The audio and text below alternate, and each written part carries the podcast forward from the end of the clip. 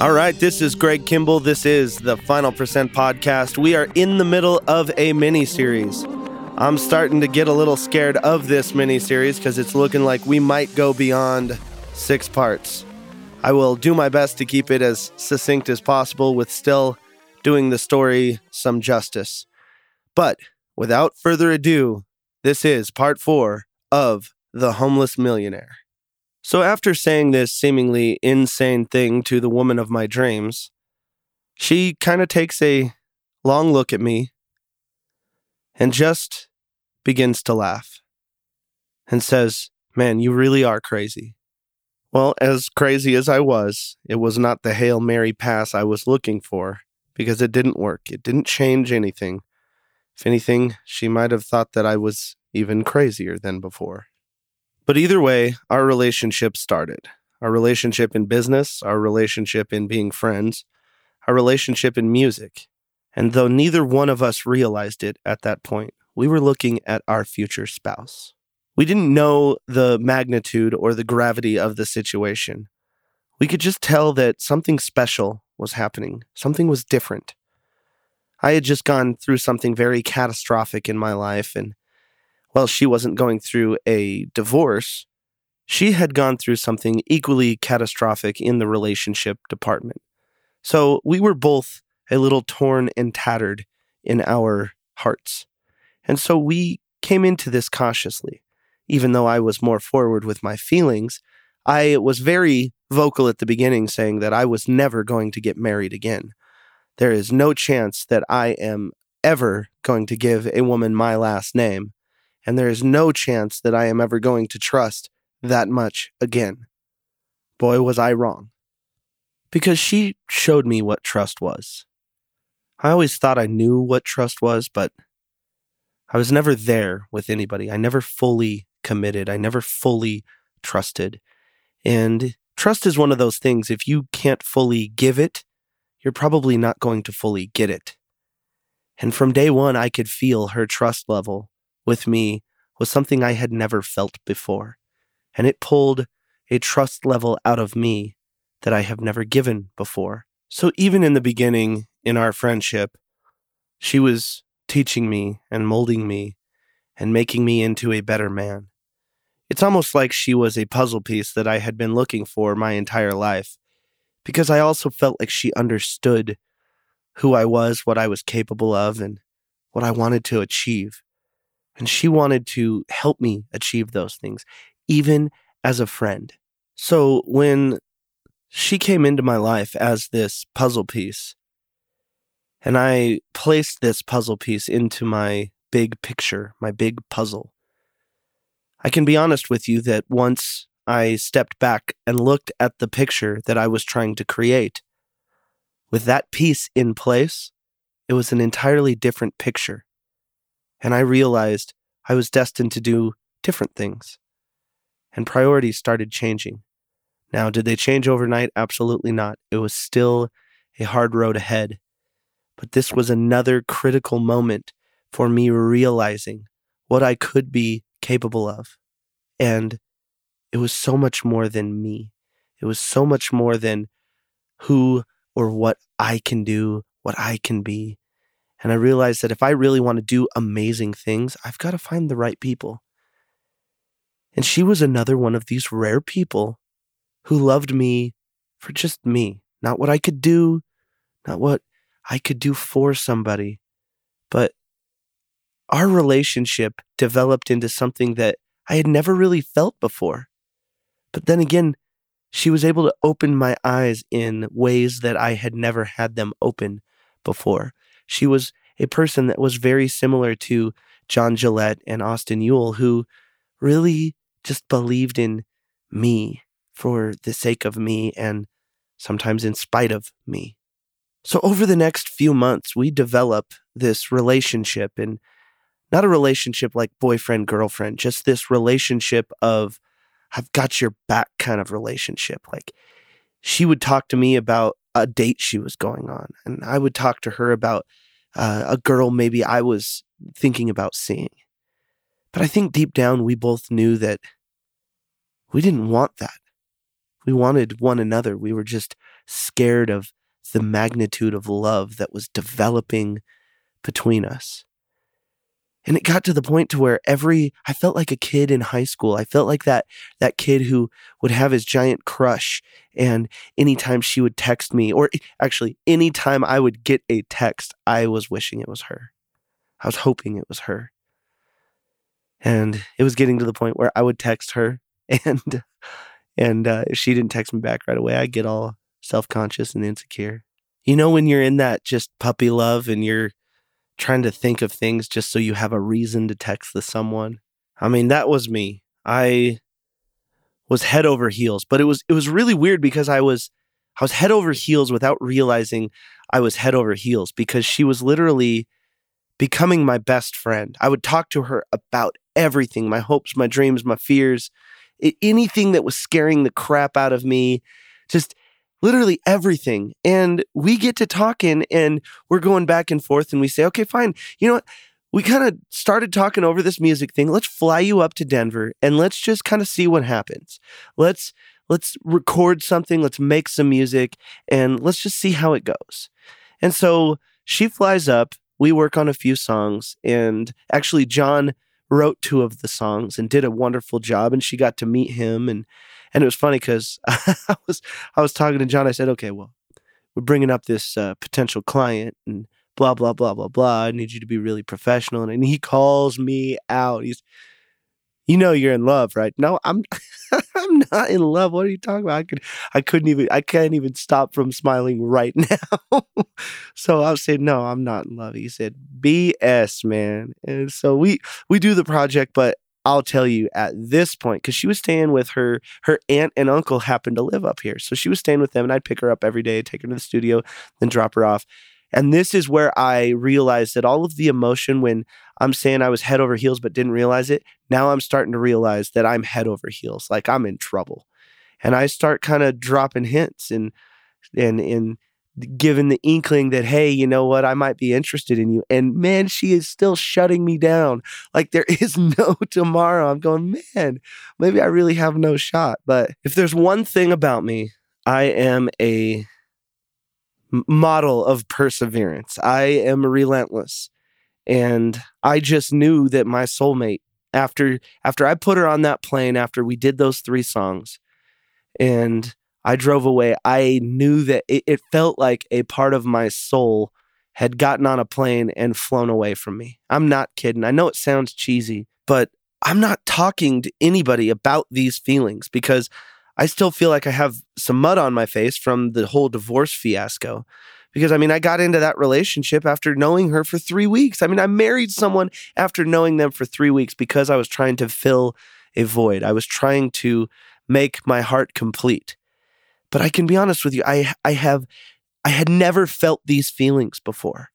And so I am trying to fight them and and I started kind of talking to my mom and my mom was saying, "Well, you know, you might be in trouble. I can tell I can just hear it in your voice. I can hear the way you're talking about her. Um you're Greg, you're in love." And I said, "Man, I am, aren't I? Oh my god." And I'm thinking, what what am I going to do? This girl just spent the last 5 days when she was in Denver, shutting me down every time. Because I mean, all of our other communication is is through text and and over the phone. Because I mean, she lived in Phoenix, I lived in Denver, and I would only see her in passing when I was having to go to L.A. or Phoenix, and even when I would only have to go to LA, I would like purposely get layovers in Phoenix so I'd have a reason to see her. I mean, I would rearrange my life just so that I could have an extra hour with her, 30 minutes with her. If it, if it was a whole day, that's incredible. But I just start realizing, you know what? I know. You, you know what? There's there's three words that are more powerful than I love you.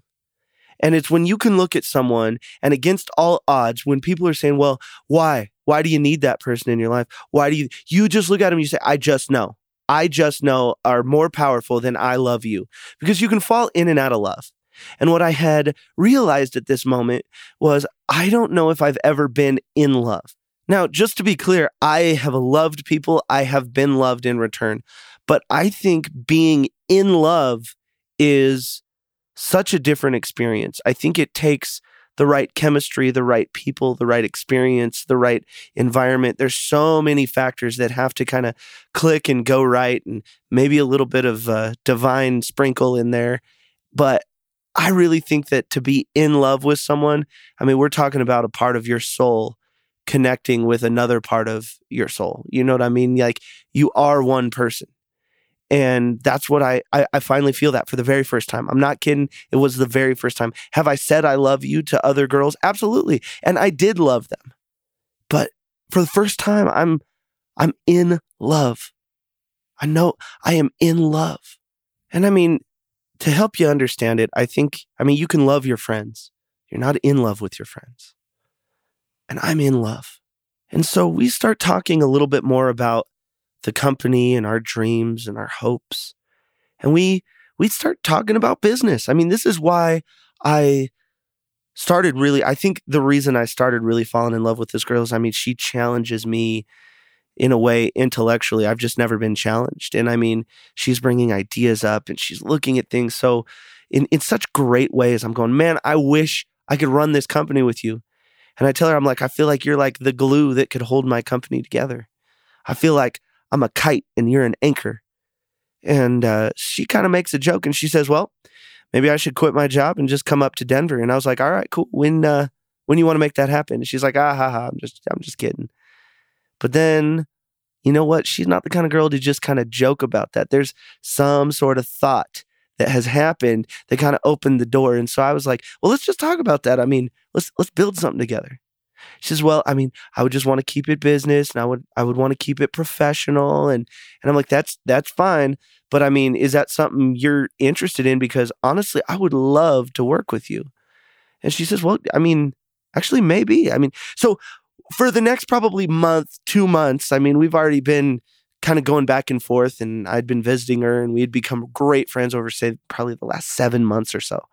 Um, but the next two months were so critical because we start making real decisions that are moving towards her moving up here. And then we actually we make the decision. We she said, you know what, I'm I'm moving up there. Let's do this. I'm going to help you build this company. I'm going to help you uh, solidify things, and and we're going to do this. And for the first time in my life, I mean, I have someone who is believing in my dream as much as I do. And so I say to her on the phone, I say, I've never, I've never had anyone believe in my dreams in this way. I've never had anyone just believe in me this way. Like, how, how? And she said, Greg, they're not your dreams anymore. They're our dreams. And so I tell her, I say, look, if you're moving up here, I'm going to personally come in, help you pack, and I will drive you up here myself. And she says, You're insane. And I said, Well, you've said that before. And so she actually says, Okay. So she flies into Denver. We get in my uh, SUV and we drive to Arizona together, all the while getting to know each other even more. And we pack her stuff up and we visit her family and we visit all of her friends. We're there for about three days. But this is where her change happened. In those three days of us experiencing her family and her friends and us hanging out, and we're realistically starting this journey together. I mean, she's taking a huge leap of faith. She's jumping off the mountain. She doesn't even know if there's a parachute yet. But we fall in love in these three days.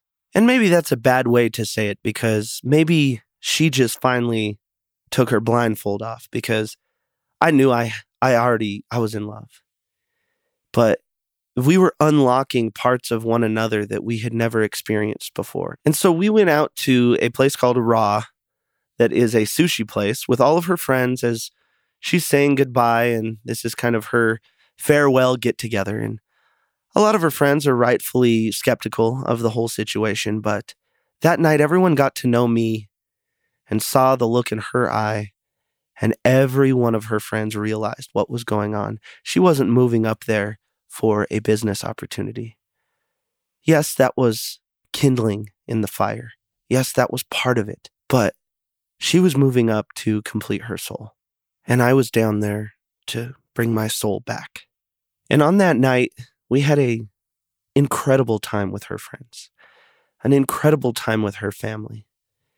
And after we realized what was going on, the romantic dialogue started. And our first kiss happened that night.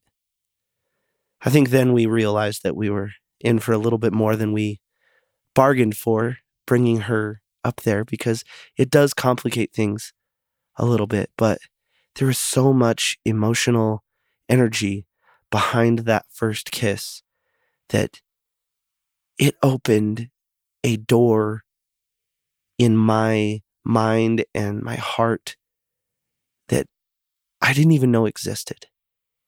That first kiss was something that would make a fairy tale wonder why they're being so sappy. And I'm telling you, when her lips met mine, music was playing, our souls were dancing, and there was that cinematic moment that made me realize that I really am just getting started. This was the start of why I am on earth. Because I knew in every fiber of my being when we came into contact that I was literally made to love her. So the very next day, when we got in our vehicles, I was driving an SUV pulling a U-Haul full of all of her things. She was following in a car. And this drive starts, and this is the best one yet. And I realized that somehow Arizona and Colorado were connected. I still haven't figured that one out. But each drive, my life got better. There was more opportunity. And it was because when the opportunities came, I was willing to put in the work. There's not very many guys who would say, Hey, I'm going to drive down there, pack you up, and bring you back and help you relocate. But it's that opportunity when it comes. Are you willing to take it? Now, whether it was God, the universe, our spirits, our hearts, our love, destiny, fate, I don't know. But when the opportunity for true love came, I took it. And there's something to be said with seize the day. Try to make the most out of each moment because you're never going to get that moment back.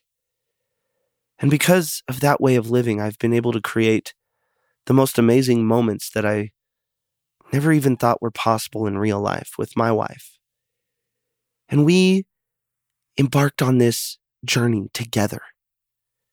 And she was my missing piece. She was the person who could challenge me, to rein me in, to make sure that I was doing right by us and the company. Because I trust her. I respect her. And she immediately made me a better leader, a better person, a better man, a better son. And she was and is the huge part of my life that grounds me. And at that moment, I realized I had never been grounded before. I didn't know what real roots were because like so many other young kids, I had come from a very broken home. I actually went through the divorce of my parents and watching my brother try to run my father over with a car, and watching a fight that ensued that was realistically on both of them. They were both being aggressive alpha males towards one another. It scared my family so much and it left so much scar tissue on all of our hearts. And I was only 10 when that happened, but when I was 13, my parents finally got a divorce. And I actually went and lived with my brother for a little bit. And then I bounced around and lived with my dad and his new girlfriend. And I lived with my mom and her boyfriend. And I lived in a car with her. And then I lived in a uh, pop up camper with uh, her and her boyfriend. And then we lived in the back of a laundromat for a little bit. I know that sounds weird, but it's the truth.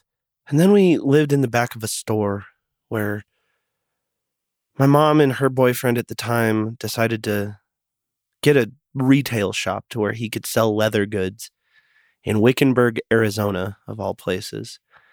And that's kind of where I settled on my high school career. And even though I had to deal with sleeping in a car and sleeping in a camper, in the back of a store, in the back of a laundromat, and doing all of these things. At least I was in the same place for more than six months. I had the same friends. I wasn't constantly restarting back in my high school career in my teenage years. And my dad found out how we were living, and he finally helped us get into a house. And then in that time, my mom's boyfriend became extremely abusive and started strangling my mother and hitting my mom. And I'd come out to them fighting constantly. They were yelling constantly. And one time when he didn't know that I was home and I had started on the football team and in weight training, and I'd gotten much bigger because I was kind of tired of this behavior. I opened my door after a loud crash happened and I saw his hands around my mother's neck. I went running after him with a baseball bat and I did what any kid would do and I kicked him out of the house. And then when I was 15 or 16, I can't remember when this was going on, I went and got a job and I started helping with the bills of the house.